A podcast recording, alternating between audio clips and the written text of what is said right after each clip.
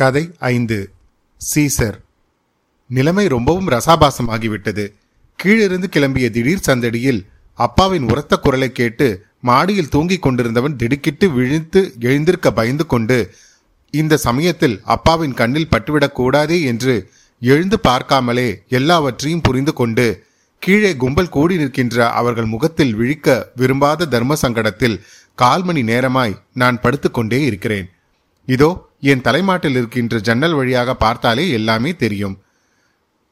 அபவாதத்துக்கு ஆளாகி நிற்கின்ற மங்களம் சீதாராமையரின் மனைவி. பரிதாபகரமான அழுகை குரலில் தெய்வத்திடமும் முறையிடுகின்ற மாதிரி எல்லோரையும் சபித்து அலறுகிற குரல் கேட்கிறது. நீங்கள்லாம் நன்னா இருப்பேளா இப்படி அபாண்டமா சொல்றேளே அவர் வரட்டும். கை நிறைய நெருப்பு அள்ளிண்டு நான் சத்தியம் பண்றேன். அவள் அலறிய போது வார்த்தைகள் தெளிவாக கேட்காமல் அகங்காரமும் கோபமும் கிரீச்சிட்டு அழுகையில் குழம்புகிறது. ஏதோ கைகலப்பு மாதிரி யாரையோ யாரோ பிடித்து இழுக்கின்ற மாதிரி கொண்டு போய் சுவரோரமாய் தள்ளுகிற மாதிரி எல்லாம் சத்தங்கள் கேட்கின்றன. ராஸ்கல் எங்கடா ஓட பாக்கற சீதாராமையர் வரட்டும். அவர் கையில செருப்பை கொடுத்து உன்னை அடிக்க சொல்றனா இல்லையான்னு பாரு. இல்ல என் பேரை மாத்தி வச்சுக்கோ. அவர் வீட்டில் தண்ட சோறு திங்கிறதும் இல்லாமல் துரோகி பயலே. நானா வெட்டி போட்டுருவேன் உன்னை. அப்பா சாமி வந்த மாதிரி குதிக்கிறார். அப்பாவுக்குத்தான் சாமி வருமே அடிக்கடி. காலையிலிருந்து இது மூணாவது தடவை. இப்போ அம்மாவும் கூட சேர்ந்து கொண்டாள். ஐயோ உங்களுக்கு என்ன தலையெழுத்து? அந்த பிராமணர் முகத்தை பார்த்து நம்ம இடம் கொடுத்தோம். கண்ட சனியனுங்களும் இழுத்துட்டு வந்து ஆற்றுல விட்டுட்டு அவரானா காத்தால போயிட்டு ராத்திரி தான் வரார். இங்கே நடக்கிற கன்றாவியெல்லாம் நம்ம என்ன பார்க்க வேண்டியதா இருக்கு? அவர்கிட்ட சொல்லி இதுக்கு ஒரு வழி பண்ணுங்கன்னு சொன்னா உங்களை யார் இப்படி வந்து நிற்க சொன்னா? கர்மம் வாங்க உள்ள. நீ போடி உள்ள. அந்த உருமல் போதும். அம்மா இத்தனை நேரம் உள்ளே போயிருப்பாள். சார் நீங்க கொஞ்சம் பொறுமையா இருங்கோ. சீதாராமையார் வரட்டும். அப்படி அவர் ஓடி போனா தான் நமக்கென்ன? எதிர்போஷ நாராயணன் அப்பாவை சமாதானம் பண்ணவர் போல் இருக்கிறது. நமக்கு என்னவா நாலு சம்சாரிகள் குடியிருக்கிற இடத்துல இந்த அக்கிரமம் நடந்துட்டு இருக்கு இதெல்லாம் பார்த்துட்டு சும்மாவா இருக்க முடியும்? பசு மாதிரி இந்த மனுஷனுக்கு இவா பண்ற துரோகத்துக்கு நாமும் துணை போற மாதிரி என்ன ஆயிடும்? வீடே இடிந்து போகிற மாதிரி அப்பா கத்துகிறார். வீட்டுக்காரர் இல்லையா? எல்லா குடித்தனக்காரர்களும் வாசலில் கும்பல் கூடி நிற்கிறார்கள் போல் தெரிகிறது. நல்ல வேளை சின்ன பசங்கள் யாரும் இல்லை. எல்லாம் பள்ளிக்கூடம் போயிருக்கும். இந்த அப்பாவுக்கு கொஞ்சம் கூட புத்தி கிடையாது. சி மனுஷன் அத்தனை அல்பம்.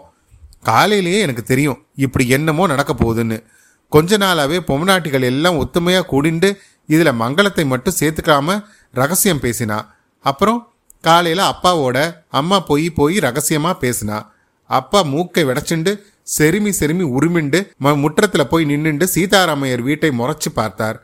அப்பவே எனக்கு தெரியும் என்னமோ ரகலை நடக்க போகிறதுன்னு நான் ஒரு மடையன். பத்து மணிக்கு சாப்பிட்டானதும் வழக்கம் போல எங்கேயாவது வெளியில போய் தொலைஞ்சிருந்தா இந்த கருமத்தை எல்லாம் காது கொடுத்து கேட்க நேர்ந்திருக்காது. பேப்பரில் வாண்டட் காலம் பார்த்துட்டே தூங்கி தொலைச்சிட்டேன். காலையில நான் சாப்பிடும் போதே தட்டில் சாதத்தை போட்டுட்டு அம்மா அப்பா கிட்ட ஒரு தடவை ஓடி என்னவோ கையையும் காலையும் ஆட்டிண்டு ரகசிய குரல பேசிட்டு இருந்தா அவ ரகசியம் ரொம்ப அசிங்கமா இருந்தது. அல்பமாக இருந்தது. நான் சாதத்தை தட்டில் பிசைஞ்சு கொண்டே மோருக்கு காத்திருந்தேன். யார் எப்படி போனால் இவாளுக்கு என்னவா? எதுக்கு யாரை பற்றியாவது அபாண்டமாக ஏதாவது சொல்லிகிட்டே இருக்கணும்? இதில் இவாளுக்கு ஒரு சந்தோஷம் இருக்குன்னு தெரிஞ்சப்போ இவாளுக்கு பிள்ளையா பிறந்ததுக்கு சுவத்தில் முட்டிக்கலாம் போல இருந்தது. அம்மா எனக்கு மோரை ஊற்றி தொலைச்சிட்டு அப்புறமா போய் ஊர் வம்ப பேசிக்கோங்கோ. அவ்வளவுதான். அப்பாவுக்கு சாமி வந்துடுத்து. ஓ துரைக்கு ஆஃபீஸ்க்கு நேரம் ஆயிடுத்தோ என்று ஆரம்பிச்சவர் நான் சாப்பிட்டு எழுந்திருக்கிறதுக்குள்ள நூறு தண்ட சோறு போட்டுட்டார். நான் தலையை குடிஞ்சுண்டு இன்னும் நன்னா தட்டில் கவிழ்ந்துண்டு கண்ணில இருந்து தண்ணி முட்டிண்டு வந்துட்டு வந்து சாதத்தில் விழறது எல்லாத்தையும் சேர்த்து கரைச்சி குடிச்சிட்டு மாடிக்கு வந்து விழுந்தவன் தான். தண்டசோறு தண்டசோறுன்னு வார்த்தை கேட்டுண்டே வயிற்றை நிரப்பிக்கிறதுக்கு எனக்கு வழக்கமாக போச்சு. எங்கேயாவது ஓடலாமான்னு தோன்றது. எங்கே ஓடுறது? எவ்வளோ அப்ளிகேஷன் தான் போடுறது? எத்தனை பேரை தான் பார்த்து பல்ல காட்டுறது? உடம்பாவது வாட்ட சாட்டமாக இருக்கா? மிலிட்டரிக்கு போகலான்னு போனால் வெயிட் இல்லைன்னு அனுப்பிச்சிட்டான். எஸ்எஸ்எல்சி படிச்சவனுக்கு என்ன உத்தியோகம் கிடைக்கும் இந்த காலத்தில்? பிஏ எம்ஏ எல்லாம் திண்டாடுறான். என்ன வேலையினாலும் நான் செய்ய தயாராக தான் இருக்கேன். நம்ம சீதாராமையர்கிட்ட கூட தான் உங்கள் கேன்டீனில் வந்து சர்வர் வேலை செய்கிறேன்னு சொல்லி வச்சுருந்தேன். ஆனால் அவர் கேன்டீனில் போன வாரம் ரீஅரேஞ்ச்மெண்ட் ஆனதுனால தானே இந்த மணி வந்து இவாத்தில் உட்காந்துட்டு இப்போ இவ்வளவு ரகலையும் ரசாபாசமும் ஆகியிருக்கு. சீதாராமையர் ஆற்றுல மணி தண்டசோறு தின்னா இந்த அப்பாவுக்கு என்னவா? என்னை இவர் தண்டசோறுன்னு சொல்கிற போதெல்லாம் அந்த மணியும் சேர்த்துக்கிறாருன்னு எனக்கு தெரியும். அவர் மட்டும் என்னவா உடம்பு விளைஞ்சு எங்கேயாவது ஒரு மாதம் வேலை செஞ்சுருக்காரா? தாத்தா கட்டி போட்ட வீடு அஞ்சரை பெட்டி மாதிரி தடுத்து நானூற்றி எண்பது ரூபா வாடகை வர்றது சீட்டாடிண்டு இவர் காலத்தை தள்ளுறார். இவரே சம்பாதிச்சு இந்த வீட்டை கட்டியிருந்தாருன்னா ஒரு வேளை கூட இந்த வீட்டில் நான் சாப்பிட்ருக்க மாட்டேன். இதெல்லாம் கேட்கறதுக்கு ரொம்ப நாழியாகுமா என்ன? சில சமயங்களில் கேட்டே விடலாம்னு கூட தோன்றது. கேட்கறது ஒன்றும் கஷ்டம் இல்லை கேட்டுட்டு அப்புறம் என்ன பண்ணுறது அப்புறம் இங்கேயே உட்காந்து தண்டசோறு தானே திங்கணும்? நான் தண்டசோறு திங்கிறது உண்மைதானே? இதுக்கு நீங்கள் திங்கிறதும் தண்டசோறு தான் சொல்கிறதுக்கு பதிலாகுமா? இந்த வீட்டை தாத்தா கட்டியிருந்தால் என்ன? முப்பாட்டம் கட்டியிருந்தால் என்ன? இப்போ இந்த குடும்பத்துக்கு அதிகாரி அப்பா தானே? அவர் எவ்வளோ முரணாக இருந்தாலும் முன்கோபியாக இருந்தாலும் அல்பமாக இருந்தாலும் அவருக்கு மரியாதை கொடுக்க தான் வேணும். அவரை நேரில் முகத்துக்கு முகம் பார்த்துண்டா ஆகட்டும். சரி உண்டு இல்லைன்னு ஒவ்வொரு வார்த்தை தான் பேச முடிகிறது. அவர் சத்தம் போட்டுட்டா அது கூட வரமாட்டேங்கிறது. இப்போ கொஞ்ச நாளாக தான் அப்பா என்னை அடிக்கிறதில்லை. ஆனால் அடிச்சிருவாரோன்ற பயம் இப்போவும் இருக்கு. அப்பா இருக்கிற வரைக்கும் அந்த பயம் இருந்துக்கிட்டே தான் இருக்கும் போல இருக்கு. அதோ அப்பா கூப்பிடுறார். இதோ வந்துட்டேன். இங்கே தான் இருக்கேன். வேஷ்டியை இழுத்து சொருகி கொண்டு படபடவென்று மாடியிலிருந்து இறங்கி ஓடினேன். நான் நினைச்சது போலவே விஷயம் ரொம்ப முற்றித்தான் போய்விட்டது. முற்றத்தில் எல்லோரும் கூட்டமாக நிற்கிறா மங்களம் என்னை பார்த்துட்டு முறையிடுற மாதிரி உதடு பிதுங்கி அழறா. மணி பயந்து போய் முழங்காலை கட்டிண்டு குனிந்த தலையுடன் உட்கார்ந்து கொண்டிருக்கிறான். யாரோ பிடிச்சு உழுக்கிற மாதிரி அவன் தலைமயிரெல்லாம் கலைஞ்சிருக்கு. சட்டை கூட காலர் கிட்ட கொஞ்சம் கிழிஞ்சிருந்தது. தன் உடம்பு பலத்தாலே அவனை ஒரு பக்கம் அடக்கி உட்கார வைத்து விட்ட திமிரில் அப்பா மடித்து கட்டிய வேஷ்டியோடு காலை அகட்டி கொண்டு இடுப்பிலே ஒரு கையை வைத்துக்கொண்டு நெப்போலியன் மாதிரி நிற்கிறார். அவருக்கு பின்னாலே ஒரு பீரங்கி படை வரிசை இல்லை. அவ்வளவுதான். அப்பாவின் அட்டகாசத்தில் எல்லோரும் கில்கெடுத்து போயிருக்கிறார்கள் என்று தெரிகிறது.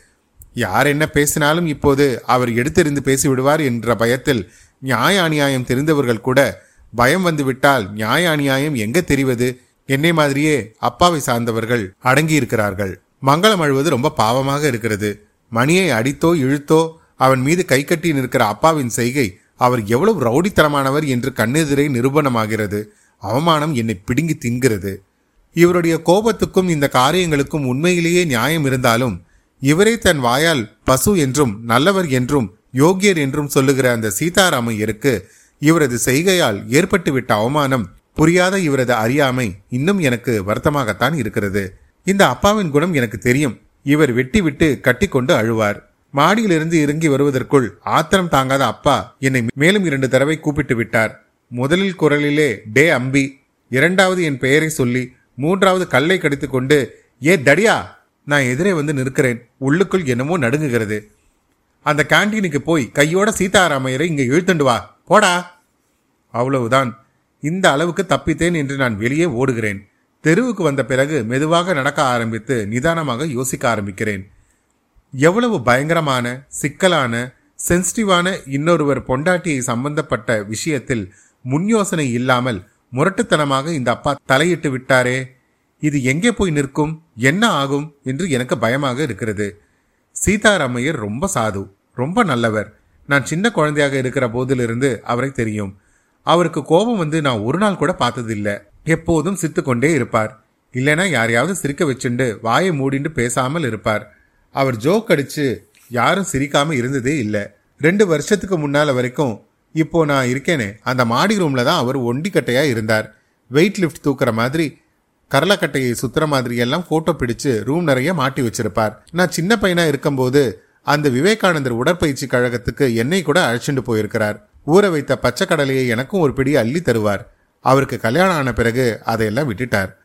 நாற்பது வயது வரைக்கும் பிரம்மச்சாரியம் ரொம்ப வசதி என்று கடைபிடித்து கொண்டு வந்தவர் திடீரென்று ஒரு நாள் கல்யாணம் செய்து கொண்டு மங்களத்தோடு வந்து நின்றார்.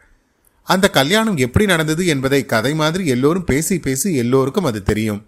அவரே சில சமயம் முற்றத்தில் வந்து நின்று கொண்டு குழாயடியிலே தண்ணி பிடிக்கிறவங்க கிட்ட சிரிக்க சிரிக்க சொல்லுவார். கேன்டீனுக்கு இன்னும் ஒரு ஃபர்லாங் இருக்கு. அது ஒரு டுட்டோரியல் காலேஜில் இருக்கிற கேன்டீன் அந்த பிரின்சிபல் இவரோட கூட படித்தவராம் அதனால இவருக்கு அங்கே ரொம்ப சலுகை ஜாஸ்தி. ஆனாலும் சலுகை தருகிறார்கள் என்பதற்காக பெற்றுக்கொள்ளக்கூடாது என்பார் இவர். இப்போது அவர்கிட்ட போய் நான் என்னன்னு சொல்லி அழைச்சிட்டு வர்றது? என் வாயாலே நான் ஒன்றும் சொல்ல போறதில்லை. நான் சின்ன பையன் தானே. மாமா அப்பா உங்களை கையோட அழைச்சிட்டு வர சொன்னார். ஏதோ அவசரமாம். இதை மட்டும் சொன்னால் போதும். சீதாராமையரை நான் நேரிலே பார்க்கும்போது மாமான்னு தான் கூப்பிடுவேன். ஆனால் மனசில் நினைக்கிறது சீதாராமையர் தான். சீதாராமையர் இரண்டு வருஷத்துக்கு முன்னால பாலக்காட்டுக்கு போனார். அவர் அக்கா பொண்ணுக்கு கல்யாணம்னு பத்திரிகை வந்தது. அந்த அக்காவுக்கு இவர் மாசா மாசம் ஐம்பது ரூபாய் மணி ஆர்டர் அனுப்புவார். கல்யாணத்தன்னைக்கு மாப்பிள்ளை வீட்டுக்காரங்களோட ஏதோ தகராறாம். தாலி கட்ட போகிற நேரத்தில் கட்டப்படாதுன்னு தடுத்து அந்த மாப்பிள்ளையோட அப்பா அவனை இழுத்து கொண்டு போயிட்டாராம். அந்த மாப்பிள்ளை என்ன மாதிரி சோப்பலாங்களே இருப்பான் போல இருக்கு. என்ன பண்ணுறது இவரோட அக்கா வந்து என் மானத்தை காப்பாதடா தம்பின்னு இவர்கிட்ட அழுதாளாம். உடனே அது வரைக்கும் எல்லாரையும் உபச்சாரம் பண்ணிட்டு இருந்த பெண்ணு வீட்டுக்காரர் சீதாராமையர் கெட்டி மேளம் கெட்டி மேளம் கத்திண்டே ஓடி போய் மனையில உட்கார்ந்திருந்த மங்களத்தின் கழுத்தில் தாலியை கட்டிட்டாராம். இதை அவர் சொல்லும்போது எல்லோரும் விழுந்து விழுந்து சிரிப்பார்கள். அவர் வீட்டிலே இருக்கிற போது இந்த மாதிரி எதையாவது சொல்லி மங்களத்தையும் மற்ற பெயர்களையும் சிரிக்க வைத்து கொண்டாடியிருப்பார். அவர்கிட்ட ஒளிவு மறைவே கிடையாது. அன்னைக்கு ஒரு நாள் எல்லார் மாதிரியும் மங்களத்தை கேட்டார். சுயவரத்தில் யாரையோ நினச்சிண்டு யார் கழுத்துலையோ மாலை போட்ட மாதிரி தாலி கட்டுற முதல் நிமிஷம் வரைக்கும் யாரையோ புருஷன் நினச்சிட்டு இருந்துட்டு நீ எனக்கு பொண்டாட்டி ஆயிட்ட. அப்போ மங்களம் குழாயடியில் தண்ணீர் பிடித்து கொண்டிருந்தாள். அவர் விளையாட்டாக அப்படி சொன்னது அவளுக்கு சுருக்கென்று தைத்து விட்டது ஆனாலும் அவள் சிரிச்சுண்டே சொன்னாள். நான் யாரையும் நினச்சிண்டு இல்லை. எனக்கு ஒரு நல்ல வாழ்க்கையை கொடு பகவானேன்னு நினச்சிட்டு இருந்தேன் எனக்கு எது நல்லதோ அதை பகவான் நடத்தி வச்சுட்டாருன்னு நான் சந்தோஷமாக இருக்கேன். இதோ அந்த டுட்டோரியல் காலேஜ் வந்து விட்டது கேண்டீன் பின்னால் இருக்கிறது. கேண்டீன் உள்ளே நுழைகிற போது அவர் அந்த சுவர் மூலையிலே மாட்டி இருக்கிற கண்ணாடி முன்னால் நின்று தலைவாரிக்கிறார். ஆணியிலே தொங்குகிற அரக்கை சட்டை எடுத்து சட்டை பையை காலி பண்ணிவிட்டு இரண்டு தடவை உதர்கிறார் மணிபர்ஸ் வெத்தலை சீவல் பொட்டலம் தலைவாரி கொண்டாரே அந்த சீப்பு எல்லாத்தையும் பாக்கெட்டில் வச்சுண்டு மறுபடியும் கண்ணாடியில் பார்க்கும்போது பின்னாடி நிற்கிற என்னை பார்த்து விட்டார். திரும்பி என்னை பார்த்து சிரிக்கிறார். சிரிச்சுண்டே கேட்டார். வா காஃபி சாப்பிட்றியா? வேண்டாம். அப்பா உங்களை அவசரமாக கையோடு அழைச்சிட்டு வர சொன்னார். உங்கள் அப்பாவுக்கு அப்பாவுக்கு எப்பதான் அவசரம் இல்லை. நீ ஆற்றுல காஃபி சாப்பிட்டியோ இன்னும் இல்ல தூங்கிட்டு இருந்தேன். என்னை எழுப்பி உங்களை அழைச்சிட்டு வர சொன்னார். சரி சரி உக்காரு. என்னை உட்கார வைத்து விட்டு உள்ளே போய் ஒரு தட்டிலே ஒரு கரண்டி கேசரியும் காராபூந்தியும் கொண்டு வந்து வைத்துவிட்டு குண்டுமணி ஒரு காஃபி கொண்டு வா என்று குறுக்கே போகிற யாரிடமோ சொல்கிறார். கேசரி நன்றாக இருந்தது. சாப்பிட்டு கொண்டிருக்கும் போதே வயிற்றுக்குள் என்னமோ திக் திக் என்று ஒரு பயம். குண்டுமணி காஃபி கொண்டு வந்து வைக்கிறான். இவர் கல்லா அருகே போய் ஒரு நீளமான நோட்டு புத்தகத்தை எடுத்து தனது புத்தகத்தை புரட்டி புரட்டி ஏதோ கணக்கு எழுதுகிறார். இப்போது நான் சாப்பிடுகிற கணக்கோ? திரும்பி வந்து நான் உட்கார்ந்திருக்கிற பெஞ்சின் பக்கத்தில் உட்கார்ந்து வெற்றிலை போடுகிறார். நான் அவசரம் அவசரமாய் காஃபியை விழுங்குகிறேன்.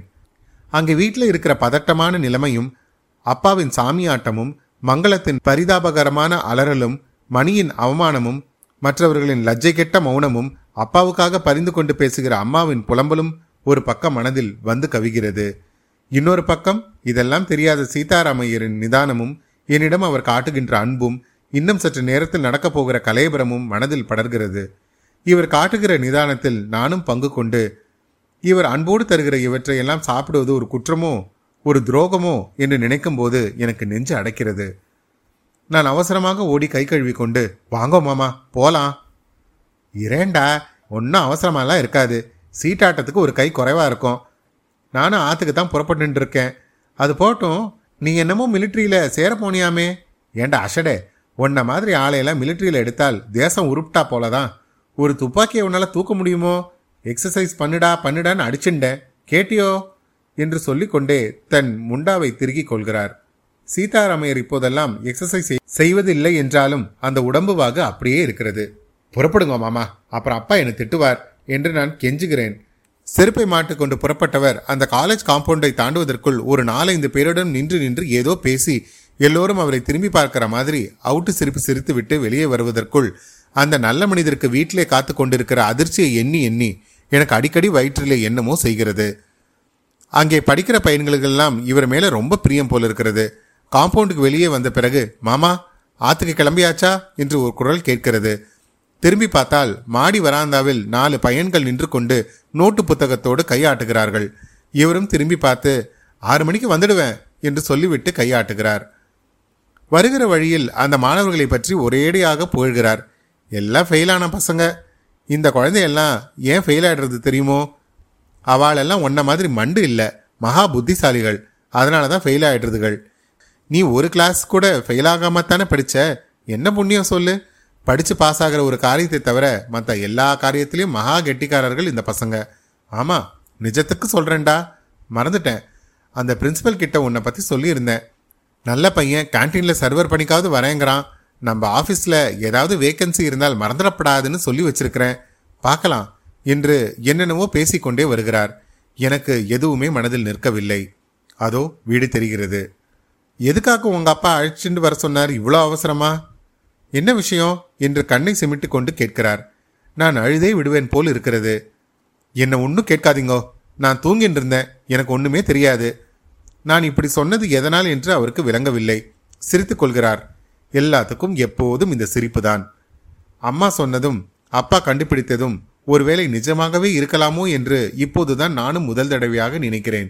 இதுவரை இந்த விஷயத்தில் சம்பந்தப்படாதவனாய் இதற்கு வெளியே நின்று பார்த்த அனுபவம் நீங்கி நானும் இதற்குள் சிக்கிக்கொண்ட மாதிரி எனக்கும் எனக்கும் மனதில் ஓர் ஆவேசம் வந்தது. மங்களம் இவருக்கு துரோகம் செய்வாளா? இந்த மணி ஒரு காலி பயலா? அப்படியானால் அவனை அப்பா அடிச்சது ரொம்ப சரிதானே? அப்பா சொன்ன மாதிரி இந்த மாமா கையிலே செருப்பை கொடுத்து அவனை அடிக்க வச்சா அதுவும் நியாயம்தானே? சரி அப்புறம் மங்களத்தை என்ன பண்றது? இந்த மாமாவுக்கும் அவளுக்கும் இருபது வயசு வித்தியாசமாச்சே. அதுக்காக ஒரு பொண்ணு தப்பு பண்ணுவாளா என்ன? என்னதான் இருந்தாலும் இப்படி ஒரு துரோகத்தை இந்த மாமாவால தாங்கிக்க முடியுமோ? சாது மிராண்டா காடு கொள்ளாதும்பாளே அது மாதிரி ஏதாவது நடக்க போறதோ? என்றெல்லாம் நினைத்து கொண்டு குனிந்த தலையுடன் நான் வேகமாக நடக்கிறேன். என் வேகத்தால் மாமாவின் நடைவேகமும் அதிகரிக்கிறது. மணியும் மங்களமும் மத்தியானம் எல்லாம் தாயம் விளையாடுவார்கள். மணி நன்றாக பாடுவான். மாமா கூட அவனை பாட சொல்லி கேட்பார். மங்களத்திற்கு ஒத்தாசையாக எல்லா வேலைகளையும் செய்வான். அவனுக்கு பாலக்காடு தான் சொந்த ஊராம். மங்களத்திற்கு அவனை அங்கேயே தெரியுமாம். ஒருவேளை அங்கேயே அவர்களுக்குள் இந்த நல்ல மனுஷர் இந்த துரோகத்தை எப்படி தாங்கிக் கொள்வார்? இவருக்கு இப்படி நடந்திருக்க வேண்டாமே. வீடு வந்தாச்சு. இவரை கண்டவுடனேயே அவர் பார்வையில் படுறதுக்கு முன்னே ஒளிஞ்சுக்கணும்னு பயந்து ஓடுற மாதிரி இந்நேரம் வரைக்கும் முற்றத்திலே கூடி நின்று வேடிக்கை பார்த்து கொண்டிருந்த எல்லோரும் அவாவா வலைக்குள்ளே சரசரவன்னு நுழைறா. அப்பா தான் தைரியமா அங்கேயே நின்று திரும்பி பார்க்கறார். அப்பாவோட அந்த தைரியம் எனக்கு ஒரு நிமிஷம் பெருமையா கூட இருந்தது. வாரும் வாரும் நீ என்னமோ சொல்ல வரார் அவர். அதுக்குள்ள மங்களம் அலறி அழுந்துட்டு ஓடி வந்து சீதாராமையர் காலில் விழறா.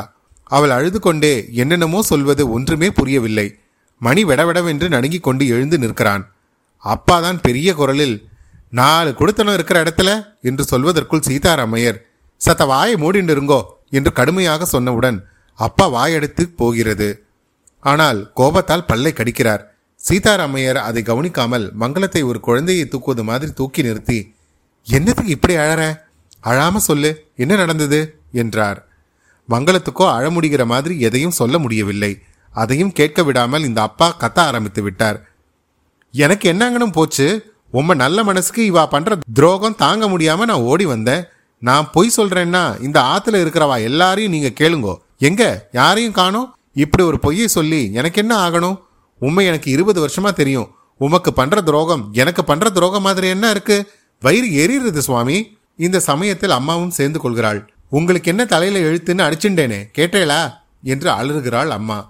இரண்டு பேரும் தாங்கள் பொய் சொல்லிவிட்டோமோ என்ற பயம் வந்துவிட்டது. சீதாராமையர் கொஞ்சம் கூட பதட்டப்படாமல் ராஜாமணி ஐயர்வாள் நீங்க என் மேல வச்சிருக்கிற மரியாதை எனக்கு எனக்கு தெரியாதோ? மாமி அழைச்சிண்டு உள்ளே போங்கோ என்று சொல்லி அப்பாவுக்கு அதில் காதில் ஏறாமல் போகவே மாமி நீங்களாவது அவரை அழைச்சிண்டு உள்ள போங்கோ என்று அம்மாவிடம் சொல்லிவிட்டு மங்களத்தை தோளில் தட்டி கொண்டு கேட்கிறார். அழாம சொல்லு என்ன நடந்தது? மங்களம் பொங்கி பொங்கி அப்போதுதான் அதிகமாக அழுகிறாள். அழுது அழுது தேம்பிக் கொண்டே சொல்கிறாள். நானும் நம்ம மணியும் தோ இங்க உட்கார்ந்துண்டு வீட்டிற்குள் கூடத்தை காட்டிக்கொண்டு அதற்கு மேல் சொல்ல முடியாமல் கூடத்தை காட்டிய கை அப்படியே நிற்கிறது. குரல் விம்மி அடைகிறது. அந்த இடத்தில் சற்று முன் நிகழ்ந்த காட்சி அவள் மனதில் வர மறுபடியும் ஒரு பெரிய அழுகை.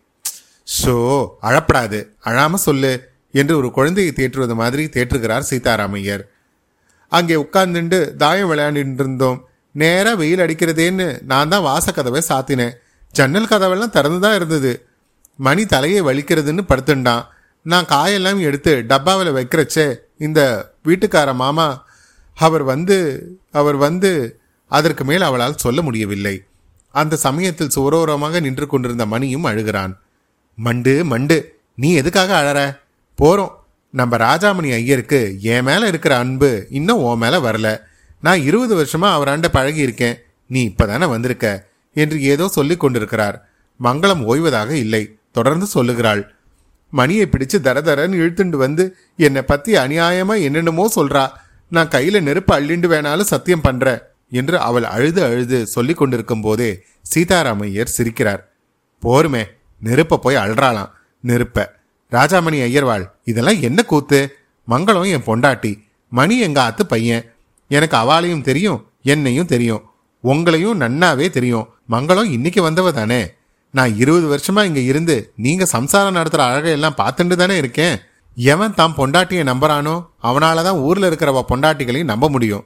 மாமி சாயங்காலம் கதை கேட்க போறேளே. மகாபாரதம் சொல்றாளாமே. துரியோதனன் பொண்டாட்டியும் கர்ணனும் சொக்கட்டான் விளையாடி கொண்டிருந்தாங்களாமே. பாதி ஆட்டத்துல அவள் எழுந்திருக்கிறச்ச கர்ணன் அவள் மேகலையை பிடிச்சு இழுத்துட்டான். அதெல்லாம் கேட்டிருப்பேளே. துரியோதனன் ரொம்ப கெட்டவன்னு பேரு. ஆனாலும் அவன் ஆம்பளை. ஆனாலும் அவன் பொண்டாட்டி மேல அவனுக்கு சந்தேகம் வரல. பொண்டாட்டியை நம்பாதவன் என்ன பெரிய ஆம்பளை? ராஜாமணி ஐயர்வாள். இந்த ஆத்துல இருக்கிறவாளெல்லாம் வேற கூப்பிட்டு கேட்க சொல்றேள். என் பொண்டாட்டிய பத்தி ரொம்ப நன்னா இருக்கு. என்னை பத்தி நீங்க வச்சிருக்கிற அபிப்பிராயம் என்று சொல்லி ஓவென்று சிரிக்கிறார். சிரித்து விட்டு சொல்கிறார். இந்த ஆத்துல இருக்கிற வாழ்க்கைல நான் சொல்றேன். அவனவன் அவன் அவன் பொண்டாட்டியை நம்பினா போறோம். அதை முதல்ல செய்யுங்கோ. ஏன்டா அழுதுண்டு நிக்கிற நீ? நீ போய் முகத்தை அலம்பிக்கோ என்றதும் மணி குழாயடிக்கு போகிறான். ஆனால் மங்களம் இன்னும் அங்கு நின்று கொண்டே இருக்கிறாள். இதோ பார் இவாள்லாம் உன்னை நம்பி எனக்கு என்ன ஆகணும்? சொல்லு. நான் நம்புறேன் உன்னை. உள்ளவா என்று மறுபடியும் சமாதானம் சொல்லி கைத்தாங்களாக மங்களத்தை அழைத்து கொண்டு உள்ளே போகிறார். நேக்கு இந்த ஆத்துல பயமா இருக்கு. வேற எங்கேயாவது வீடு பார்த்துட்டு நம்ம போயிடலாமோன்னோ? என்று மங்களம் உள்ளே போகையில் அவரிடம் சொல்லி இருப்பாள் போல இருக்கிறது. சீதாராமையர் சொன்ன பதில் மட்டும் எனக்கு கேட்டது. அட அசடே எங்க போனாலும் லோகம் இப்படிதான் இருக்கும் என்று அவர் உறக்கச் சிரித்தார். சீசரின் மனைவி சந்தேகங்களுக்கு அப்பாற்பட்டவள் என்று படித்தது என் நினைவுக்கு வந்தது. மங்களம் எப்படிப்பட்டவளாய் இருந்தால் என்ன? சீதாராமையர் சீசர் தான் என்று நினைத்துக் கொண்டேன். மீண்டும் உங்களை அடுத்த அத்தியாயத்தில் சந்திக்கும் வரை உங்களிடமிருந்து விடைபெறுவது உங்கள் அசோக். இந்த ஐந்தாவது கதையுடன் ஜெயகாந்தனின் கதை நேரம் நிறைவு பெறுகிறது. நன்றி வணக்கம்.